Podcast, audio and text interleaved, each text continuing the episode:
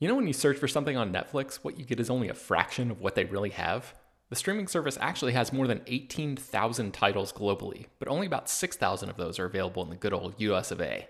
That means you're missing out on literally thousands of great shows.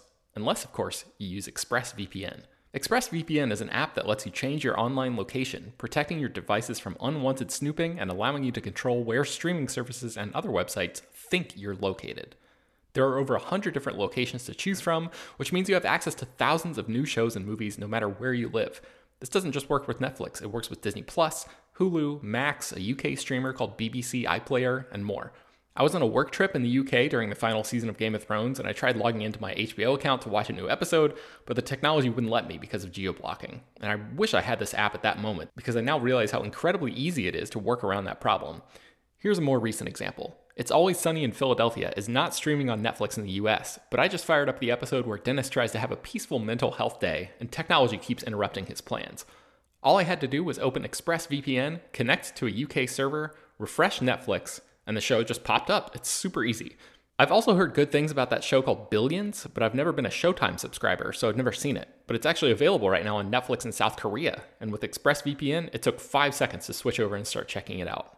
With ExpressVPN, you get high quality streaming from devices like your phone, laptop, tablet, and TV, and crucially, it protects your privacy and security to keep your information safe from hackers. Stop missing out on great TV and get thousands of new shows with ExpressVPN. We got them to give you all three extra months free when you use our special link, expressvpn.com slash slash film. That's E-X-P-R-E-S-S vpn.com slash slash film to get three extra months completely free. For the ones who know safety isn't a catchphrase, it's a culture. And the ones who help make sure everyone makes it home safe.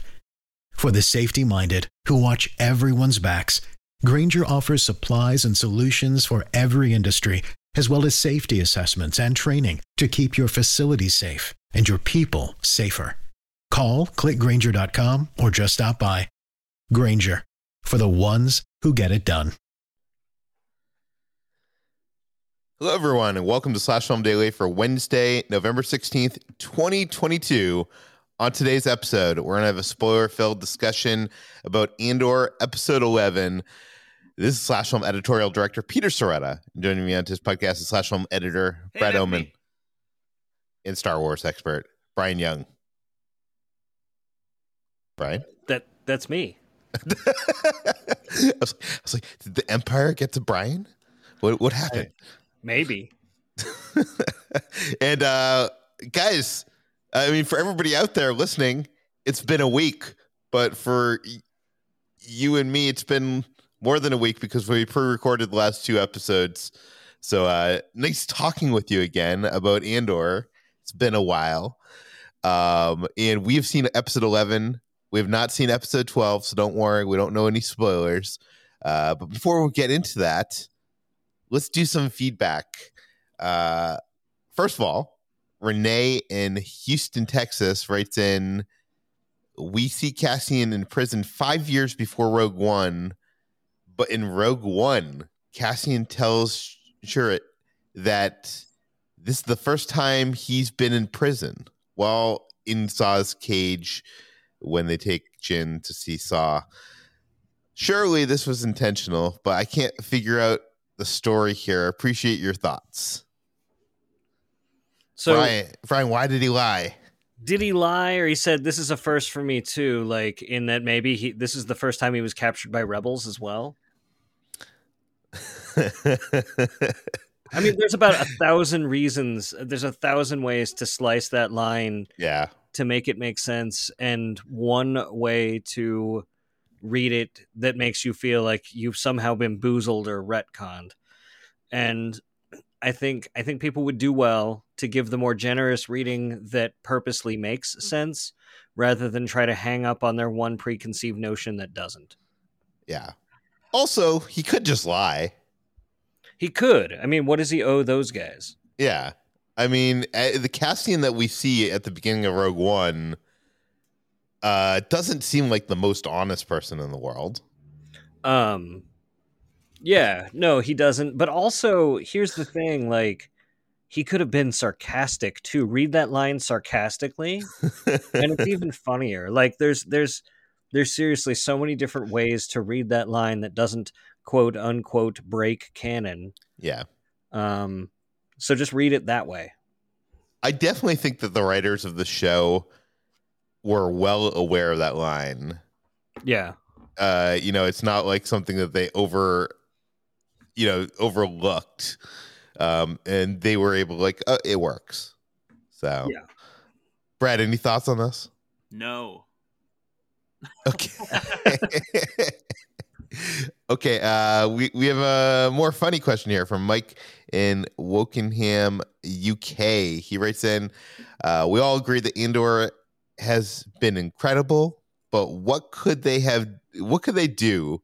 That would ruin it all in the last episode. Maybe Cassian is about to die and is rescued by Baby Yoda, or it turns out that B2EMO was an Imperial spy all along. Or, of course, Dedra is Cassian's long lost sister and they run off together. What do you think? What, what would be the worst possible way to wrap up this season?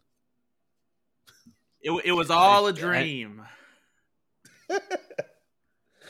Yeah. Cassian dies. and then we and then we and 'Cause, then I we mean, enter the would- Star Wars multiverse. Yeah, Thanos shows up. That'd be a bad way to do it. Wait, Cassian dies, then they put a they put an Imperial robot in, inside of his skin and replace him, and he it's actually an Imperial that becomes part of the rebellion as a As a- spy. as a replicant. Yeah, Yeah. that's it. It's all Blade Runner. Yeah, I don't know. Like, I have all the faith in the world that there's not going to be a huge uh, disappointment in the finale. But like, yeah, something silly or like a post-credit scene where like Nick Fury shows up. I don't know. okay, let's uh I don't think any of that's gonna happen. I, I think the next episode is gonna be satisfying. I will say that and we could talk about this after at the end of this episode, but it does seem like the stakes are really not that huge coming into the finale. I, huh? It doesn't seem like this huge climactic battle to me, is what Well, I'm I- saying. It, it's it's pretty classic Star Wars as far as climactic in that you have literally every faction of people who hate each other heading to the same location. That's a whole bunch of immovable objects uh, being raced after by a whole bunch of unstoppable forces. I don't I don't know what greater mean, sure- stakes you'd want. Like Yes, but we, we know that the, the most important of those stakes is not in stake at all. Do you know what I mean? Like, we know that in the end he becomes part of the rebellion and isn't captured and killed by the Imperial. So I feel like that that stakes for most people watching the show is out of the, you know, is not But- even in But consideration. that's the thing. Like he's the only character. I mean, aside from from Melshi and I guess I guess Mon Mothma and Cassian, like those are the only characters whose fates we know for sure. Um, you know, Saw's not going to be in that mix. We don't know anything about Syril Karn and what how he's going to complicate things. We don't know how Dedra Meero is going to turn out. We don't know what's going to happen to Luthen. Um, really, like nothing is sealed, and Cassian can still make a whole lot of poor choices between now and where we see him in Rogue One. And where we see him in Rogue One isn't even all that heroic or great. Like the first thing we see him do is murdering his contact. Like, um, I think Cassian can still make a lot of very poor choices between now and the next five years. And I think that's where the stakes are. The stakes are in the journey, not where he's going to Yeah. end up. okay, fates aside, and I guess we could talk more about this later, but I, I guess what I was alluding to is that this isn't like a big prison break. This isn't, um, I don't know. It, it just like, you know, he's going to a funeral and then shit's going to go down at the funeral. Like, it doesn't seem, usually a season of television leads up to, I feel like something that feels bigger than this.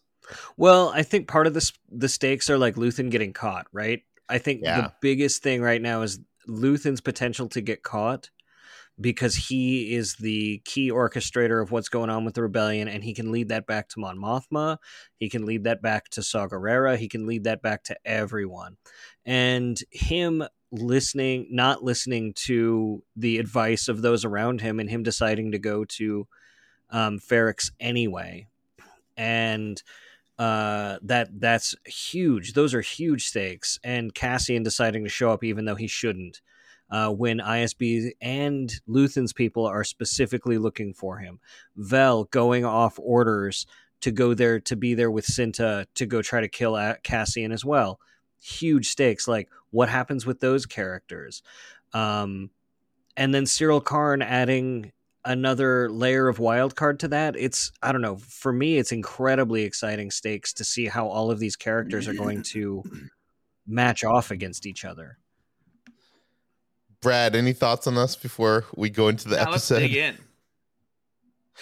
Okay.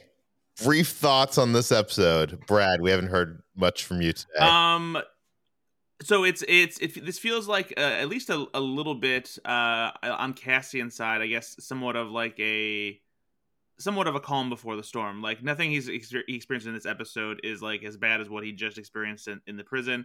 Um, you know, he's he's figuring out where where to go next, what's going to happen. Obviously, he experiences you know the the tragic loss uh you know of his mother, but the, for I think for Cassian, like this is this is a build up for like whatever's going to happen for him in the in the finale. Uh, but for me, the the thing that I think I I like the most uh, in this episode is uh, Luthen's storyline. Uh, I like how that played out, and Yeah. uh, seeing seeing him somehow get even more badass as a character. Uh, this, but yeah, this is this is a good episode. It definitely feels like the like a penultimate, you know, uh, episode before the the finale. You know, s- setting up a lot of threads and figuring out where we're going to go next. Um, but but yes, you know, it's just it's a solid episode. yeah, to me, it feels like a lot of table setting for the next episode. It's a lot of setup. And um, Brian, your I- thoughts? I think I think while it's true there is a lot of place setting, but it does advance the story in ways that are very key, right? Like Yeah. Marva's death and watching Cassian react to that is so good. Um and watching all of the characters sort of unravel. Like right now there's a there's a desperation on everyone's part that this episode exudes that is just really really tense and I really liked that but you're right it is it is a lot of pla place setting for the next episode but they do it in such an interesting way with such great uh, with a, such a great sense of tension Yes. Okay, let's get into it. Uh, I'll start things off with the Cassian Melshi storyline, and then we'll kind of go into the rest afterwards. Uh, first of all, this is actually directed by Benjamin Caron, uh, who is the guy who directed the only single episode of this season of Andor. He directed episode seven, the announcement, and uh, that's also the episode where uh Cassian was in Naimos. Is that how you pronounce it? Naim Naimos? I think Naimos.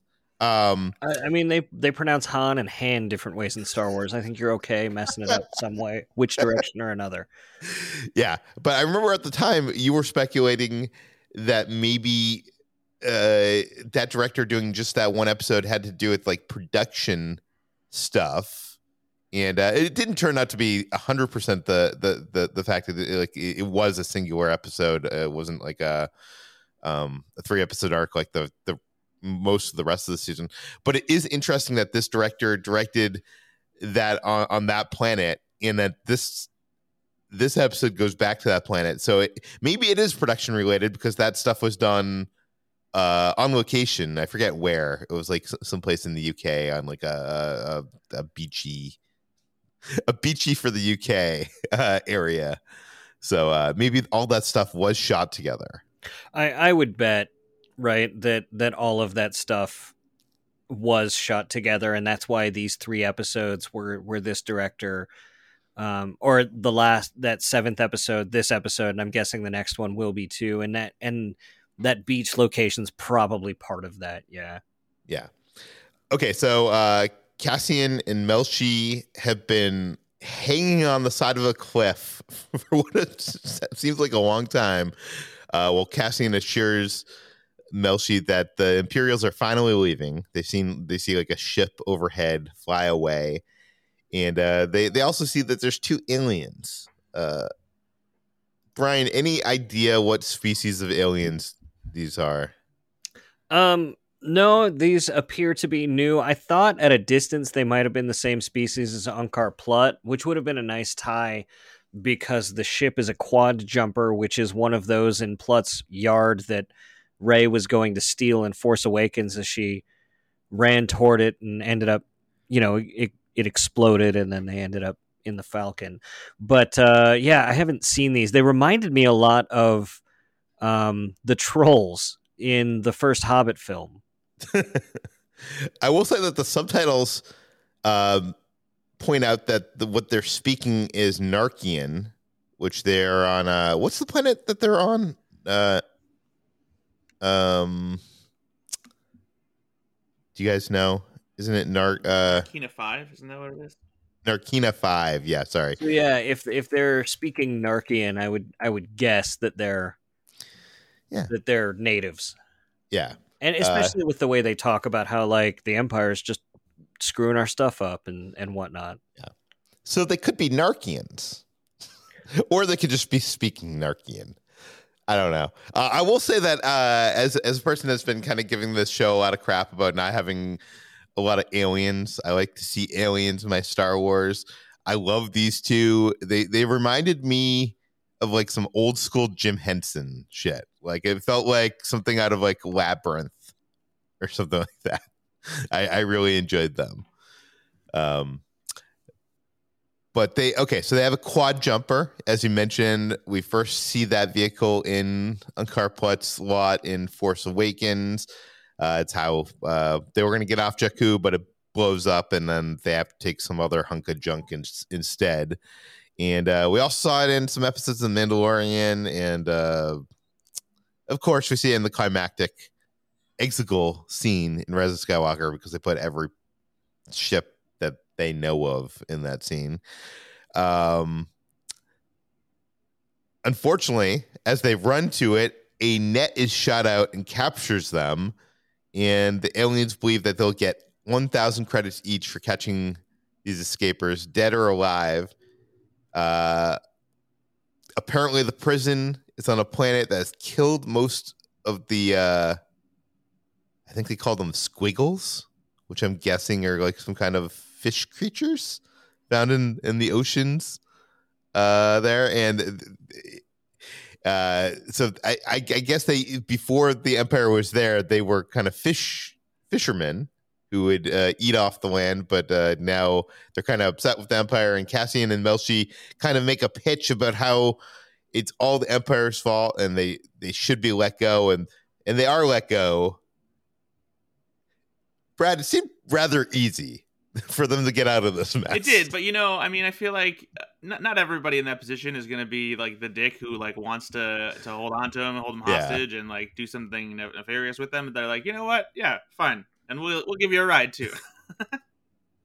They're like, screw the Empire. Not only are we going to give up the 2,000 credits, but we're going to give you this quad jumper that's probably worth a lot more than well, that. I don't think they give it to them. I'm pretty sure they just give them a ride. But oh, is that what? Oh, I thought that Did they, they- took did they it, take it? But what do you think, Brian? Did they take I it or mean- did they get a ride?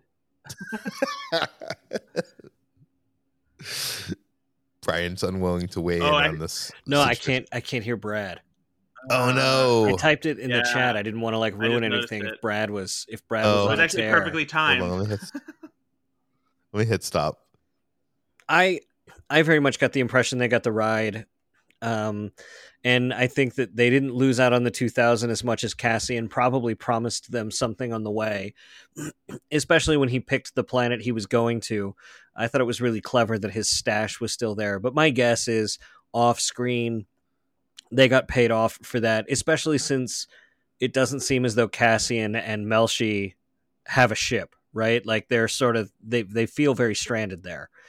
Um, and it'll be interesting to see how Cassian and Melshi get off planet. So maybe we won't know for sure. Maybe they do have the quad jumper, but that wasn't the impression I got.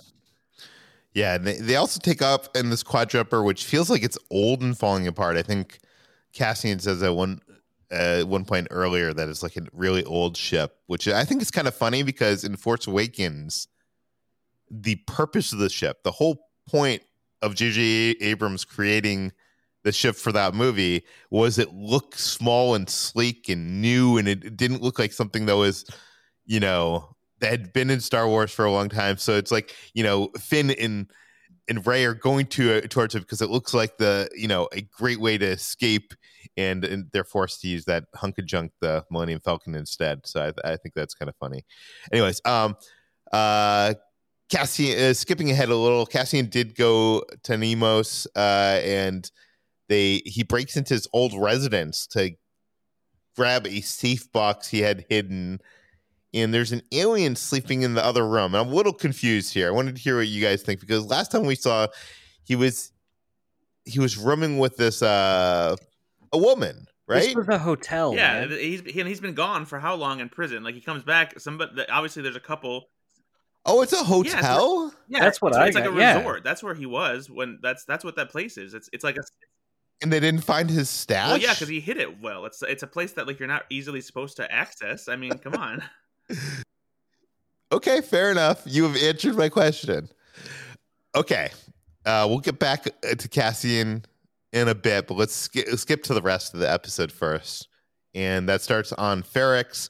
It appears that Marva has taken a turn for the worse. Uh, she has died. B2EMO doesn't want to say goodbye. And I got to be honest with you guys, I'm a little shocked that this happened. Number one, off camera. Number two, not with uh, Cassian there to see. Like, it seems so. I mean, I guess it's the you need a reason for Cassian to come back to Ferrix, but it seems like it would be so much more dramatic to see him see it happen.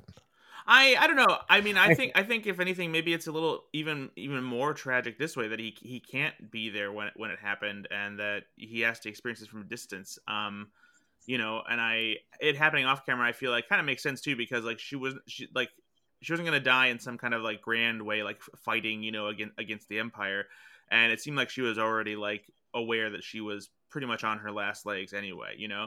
Um, but I think what I think what I, what I particularly enjoyed about this scene is I, I feel like this is maybe uh, at least as far as live action Star Wars is concerned, the the most like touching way like uh, human characters have treated a droid, and like the most emotional a droid has maybe been about uh, something like this. Yeah, I think that's probably right. Brian, is that right? I think so. I mean, like, there was definitely, uh, you know, people have responded to droids this way, and you know, Amidala certainly treated R two with gratitude when he got them off of Naboo.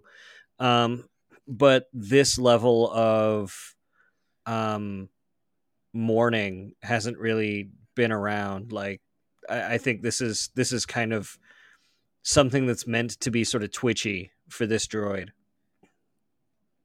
Yeah, for sure. Okay, so uh Dedra Meero is briefed on the situation and she tells her officers to grant them a per- grant them a permit for a funeral which they're going to use as a trap and uh seems like a good plan. Uh in Ferrix's custom, they will mix her ashes with mortar and local stone dust and turn her into a brick, which will be will then become part of a wall on Ferrix. It's a process that takes two days. I don't know. I'm not sure what the purpose of us knowing this is, but the, No, that, so- that is kind of a cool detail. I think I think I don't think that process takes two days. I think that's what happens after the funeral. Oh, okay. I think the reason they tell us two days is to give us a time frame so that everybody has time to actually get to Ferrix. Okay.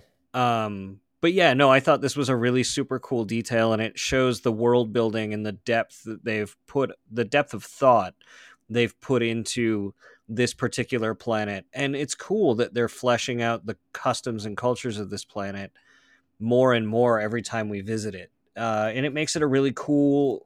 It, it feels like a lived-in corner of, um, you know Star Wars in a way. When when we first saw it, it was like, oh, this place is new. Looks like they got a ton of bricks. There we go.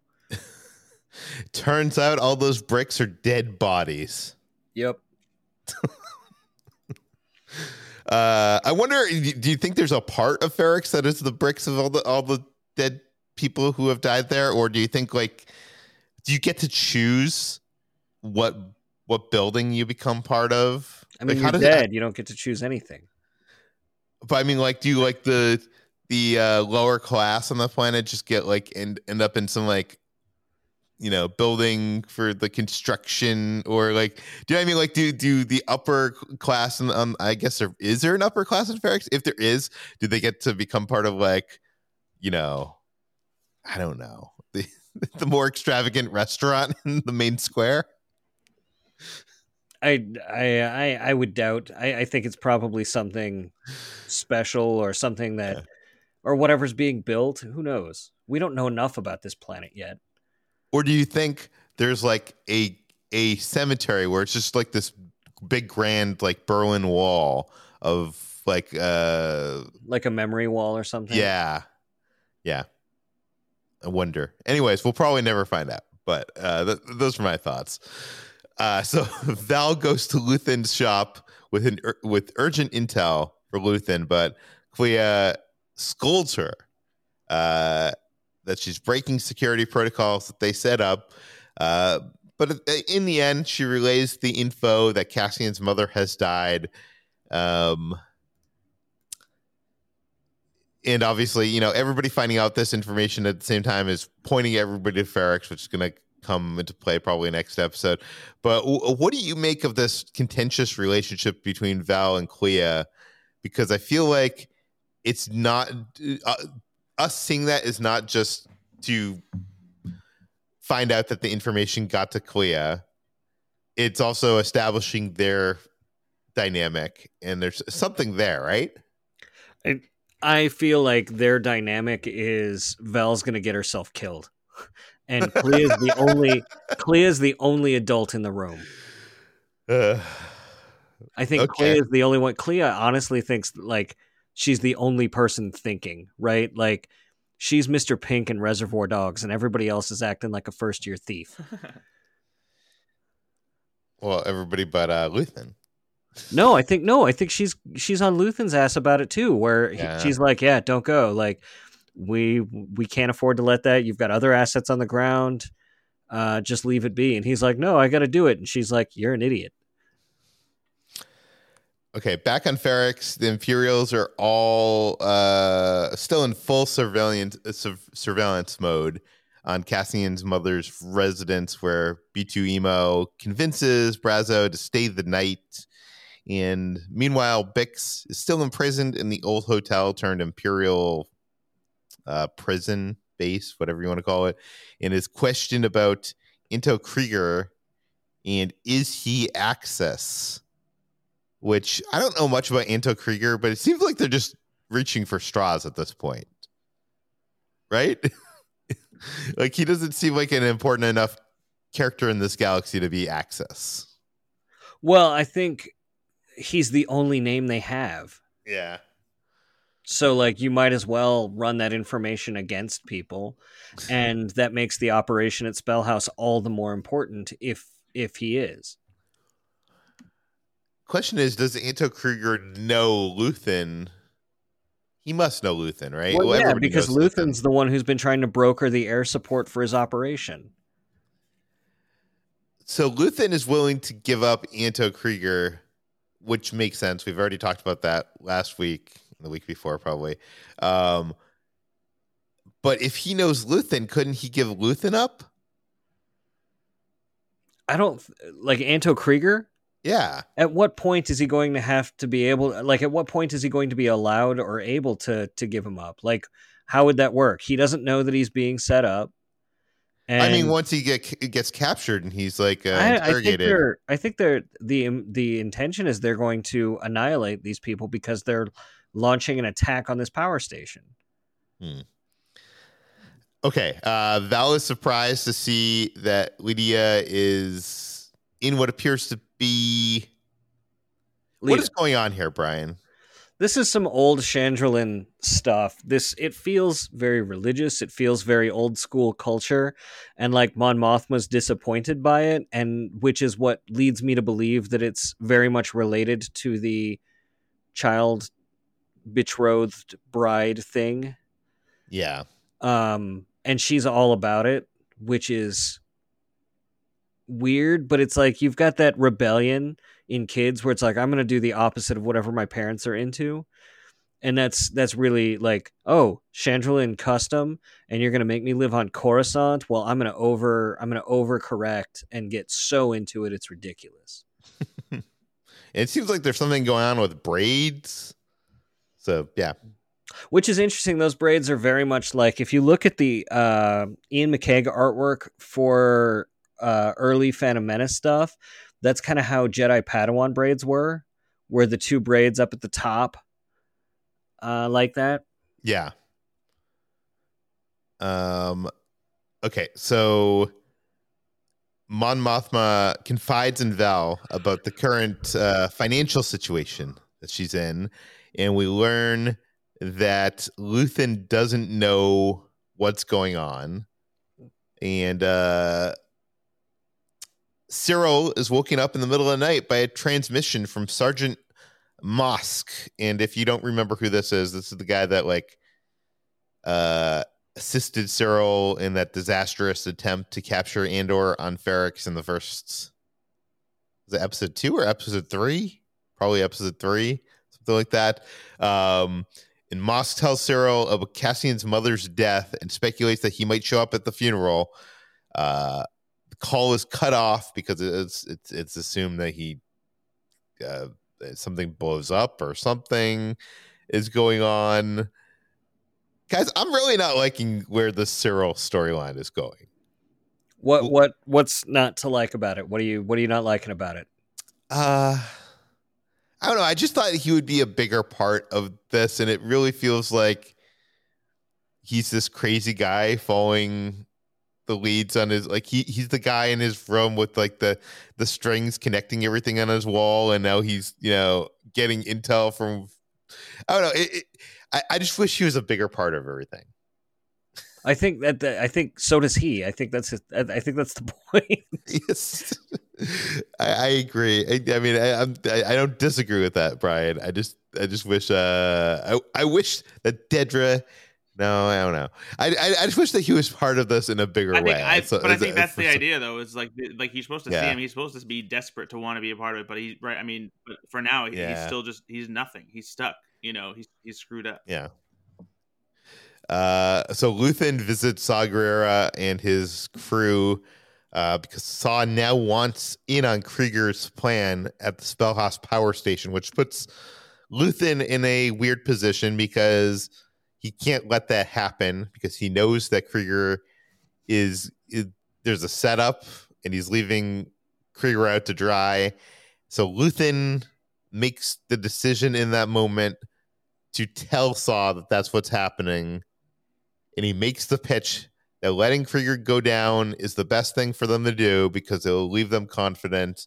Uh, and I think this whole situation is very interesting because number one, I think Saw knows that if he had agreed to be part of Kreegyr's plan initially, that Luthen would be at this point leaving him out to dry at this point as well.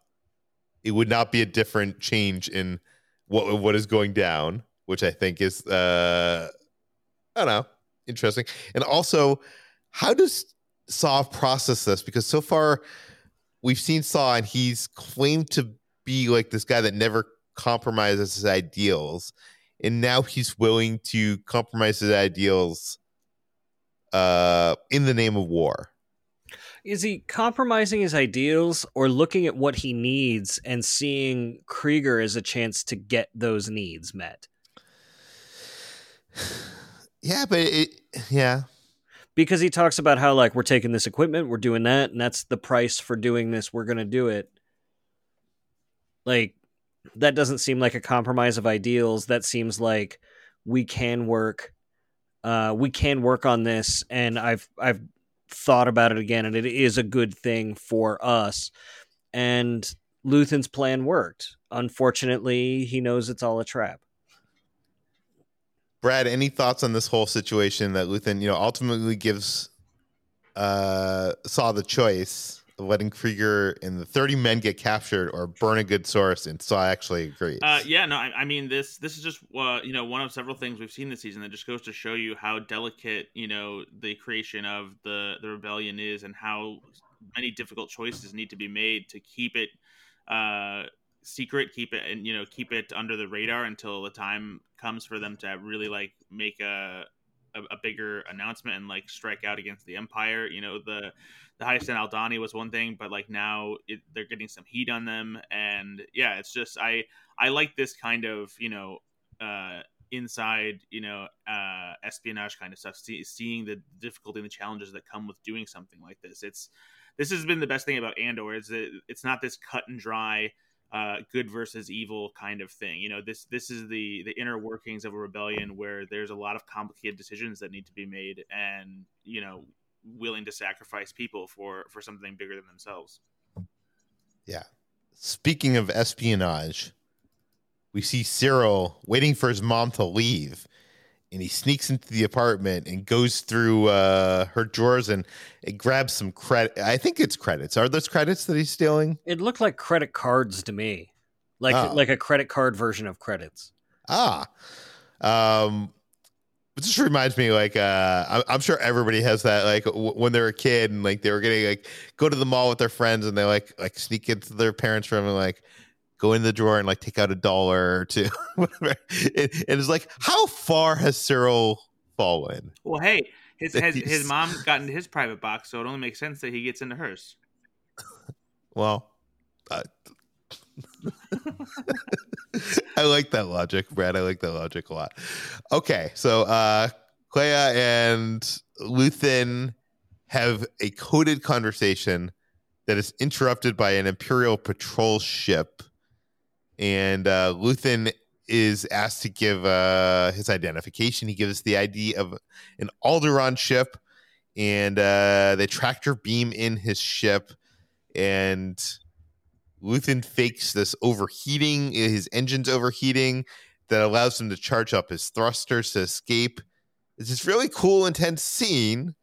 Uh, what did you guys think of this whole sequence? Loved it. Uh, yeah, Yeah. it's just just a great sequence with a lot of uh, tension and suspense, and just uh, seeing how he deals with it, you know, calmly and has these tricks up his sleeve and and everything. Uh, yeah, just a, a great sequence. Um, I really loved all of the the Easter eggs in this sequence too. Um, they called this this ship out as a Cantwell class cruiser, and its design is actually one of the original designs Colin Cantwell turned in uh, back in the mid '70s when they were when he was building and designing ships for Star Wars in the first place. Um, Colin Cantwell is the the mind who who really designed the Tie Fighters and the X wings, and yeah, McQuarrie improved on those designs, but Cantwell was the model builder who created them in the first place.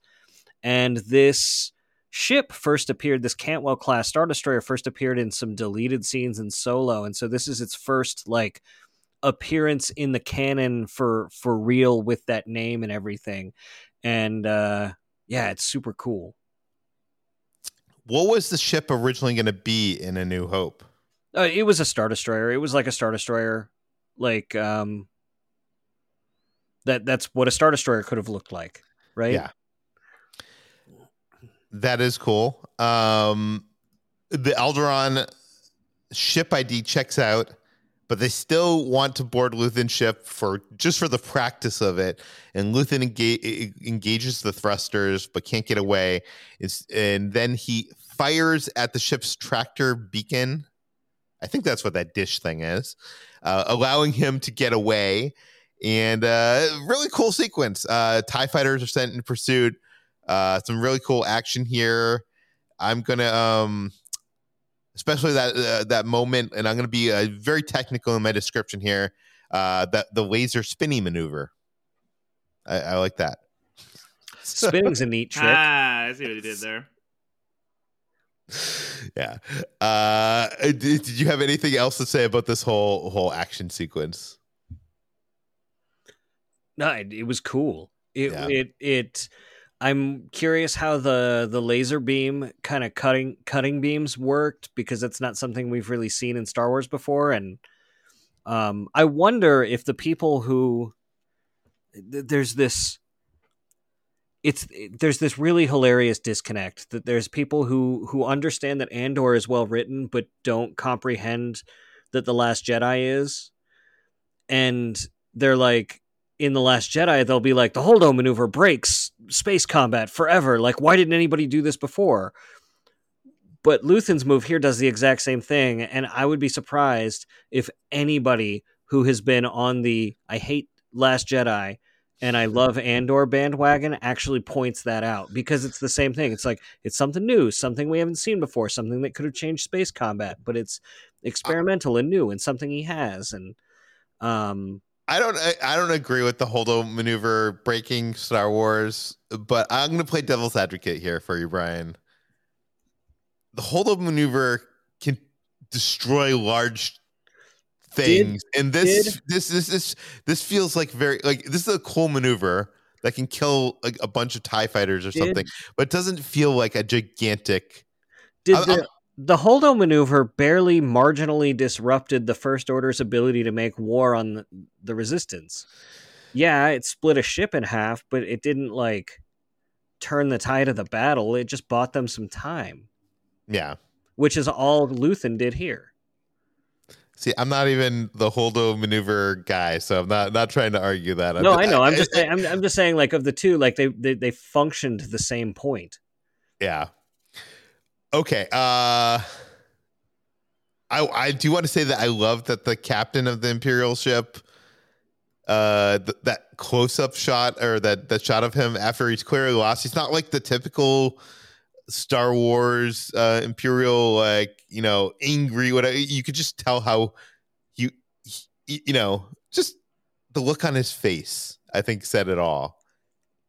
And it was just uh so- such a great uh, cut. Yeah. Uh, so Cassian's radio or he radios to Ferrix to leave a message for Marva and is told that she has died. He's devastated. Doesn't tell Melshi. Um, I guess here is my. Not that I was expecting like this real dramatic death with him at hi- her bedside, or like for him or for her to do like some heroic thing and die in battle or something like that. But it, it, it does feel weird that we've been building up Marva for something in this season and he just learns it on a phone call.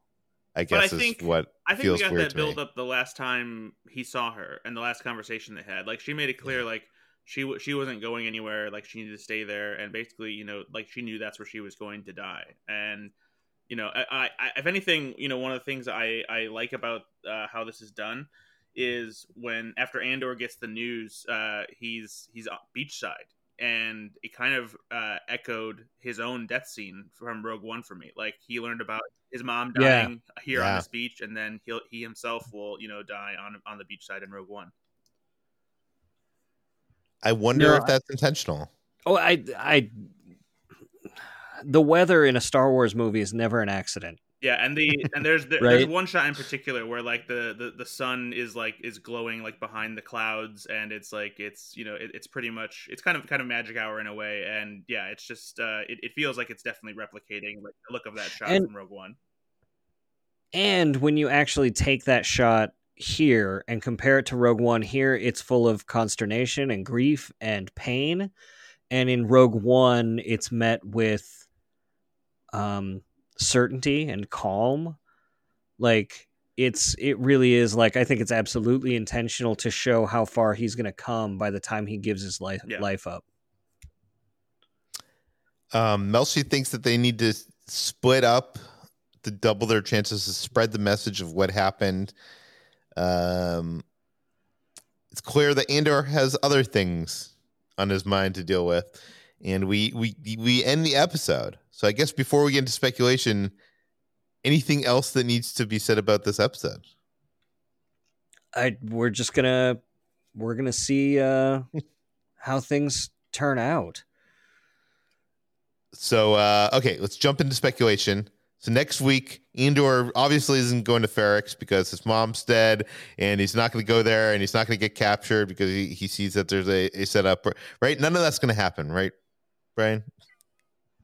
Of which? I, I, I was joking. I'm just basically Oh. saying uh, he's going to go to Ferrix, and there's gonna Yeah, the, they're gonna try everybody's to going to capture him. Yeah. The the next episode may as well be called like "Let's Go to Ferrix." uh, you know, if it if it is titled that, Brian, the next time I see you, I owe you a drink. I'm not sure if you guys know this, but uh, when they give us screeners in advance of episodes, they don't give us the episode titles, which is weird because we've seen the entire episode, but they won't tell us the title of the episode. But Brian writes uh, his review of the episode when he sees it, and he actually guesses the title of the episode. And you were actually right last week with what For you guessed. one way title. out. Yeah, Yeah. So, so let's all go to Ferrix. yeah. You heard it here first. It's like it, but it's it's said in that same sing song tone that you'd say like "Let's all go to the lobby." yes. okay, so I guess the question is: Do you think by the end of next week's episode, do you think there's any chance that Andor actually gets captured? Uh, th- There's five years. Like literally nothing is off the table. He could get almost assassinated. He could get mortally wounded, and Luthen's got to nurse him back to health and say like, "You're my prisoner now." Like he could get captured by anybody. Um, like what a what a Cinta and Vel have to do with it. What if they get to him first? Like, there's so many different ways it can go. I just want to stop recording and go watch it now. Brad, what do you think is going to happen next week's episode? Uh, gosh and golly, gee willikers, I don't know. you, you, you say that like you didn't know I was going to No. ask you what you thought was going to yeah, I happen. mean, no, I, I agree. I, I feel like he has to go back to Ferrix. Um, I, I- I don't think he's going to get uh get captured at the end of uh the finale anyway. Um, but yeah, I don't know. I, I wonder. I, I feel like he probably ha- has to get back with Luthen. You think? I mean, I feel like that probably makes sense. Maybe right? I don't know. What do you? I, I'm not sure. I, I don't know. Like, there's there's so many moving parts right now that I'm not necessarily sure how they're going to end up. I, I feel like we probably can't like resolve all of the threads of this finale because like we do have to head into season two but i guess it kind of depends on like how much of a time jump there's going to be between the end of this season and the beginning of season two um That's the thing, because this is supposed to cover one whole year, and this is like the close of the year. Yeah. And then, you know, do they start immediately after this year when they represent four years to the battle before Yavin, or do they start uh, six months Yeah, into the year? Okay, so let's talk about some of the other characters. So I think those are a little bit more interesting. Do you think so? Syril is he going to Ferrix? Is that what what we're led to believe by him uh, grabbing his mom's credit cards? yeah, Yeah. for sure he's hopping a flight he's getting over there he's gonna try try and Wh- What does he hope to accomplish? I don't even understand. He wants to catch Cassian and deliver Cassian to Dedra Meero uh, as as penance for all of that. and the stuff. best thing there, there's two the two best things that could happen is uh a he he fails spectacularly again uh that's what's or- probably going to happen. Uh he ca- he captures Cassian um but he doesn't get any reward for it I think it's going to be A. I think he's going to try. He's going to be the one to, like, basically cost Dedra Cassian. Yeah, and she's going to put him in a very bad situation for it. Uh, um, I guess the que- the big question for next week's episode is who's going to make it out alive? 'Cause ever- Cassian. Well, oh no, yeah, that's right. He's gonna be a he's gonna be a replicant after this. well, it- it's possible. I'm just saying they were going to end. Uh, it- by the way, if anybody didn't get that joke, uh, that was actually McG's original ending for Terminator Salvation. that's the, yeah, Is that the name of the movie? Yeah, John Connor Connor was going to be replaced by a Terminator in John Connor's skin. Anyways, I'm just saying it's possible. It's probably it's, it's very unlikely, but it's possible. Uh, so I guess other than Cassian, who who's to like make it out alive here? Like everybody is on. Oh, not everybody. I guess Mon is not there. I think I think actually everyone's to make it out alive, I think it's going to piss everybody off and everybody's going to lose something to the point where the stakes are raised in season two. So you don't think? I think earlier this season, Brian, you theorized that Luthen was going to die at the end of the season. He could. You think he's gonna uh, he's gonna make it out alive? Um. By the way, I, I want him to because he's one of my favorite parts of the show. Yeah, no, I think he is going to make it out alive because I think he's got too much stuff wrapped up in his head that we still want to find out about. Yeah. Uh. Yeah, I don't know. Uh, Brad, what do you think? Like, what do you think is going to happen with Val and Cinta and Bix? There's so many people to play here. Is is is B two gonna get off Ferrix with Andor? What, what do you think is gonna happen? Yeah, I don't, I don't know. That's that's the thing is like with with so many with all these characters spread out in so many different places. Like it, I'm, you know, I'm I'm not sure. I I I, I hope that uh, Vel and Cinta realize that they don't have to uh, you know, kill Cassian. Uh, that would that would kind of suck, but it would also be, you know, another another. Oh yeah, I forgot about be that. Another so brutal there's hit if you know Cassian had to kill one one or both of them to make an escape. Um, but yeah, I don't I don't know. There's a lot of a lot of moving pieces here. I completely forgot that they were on the other side at this point, or not on the other side, but they're trying to uh close loose ends by killing Yeah. Cassian. So, hmm. I, I think Ve- uh, Cinta and Vel are probably the two characters whose fates are the most uh, in question. I think part of it is because there's this really horrible trope to like kill queer characters. Um, and so naturally, because we've finally gotten on on screen queer representation, uh, one of them has to die now, so we don't have to worry about it anymore. Oh, that would be a real Um, bummer. I I do not want them. I, I would very much like for them to live happily ever after after uh, after the rebellion is over. But something tells me none of these people are going to have very happy lives after this. Do we think Bix is going to make it off of Ferrix and become part of the rebellion? I know, I know, I've asked that in the past, but you know, it seems like it's if it's going to happen, it's going to happen in this next week's episode.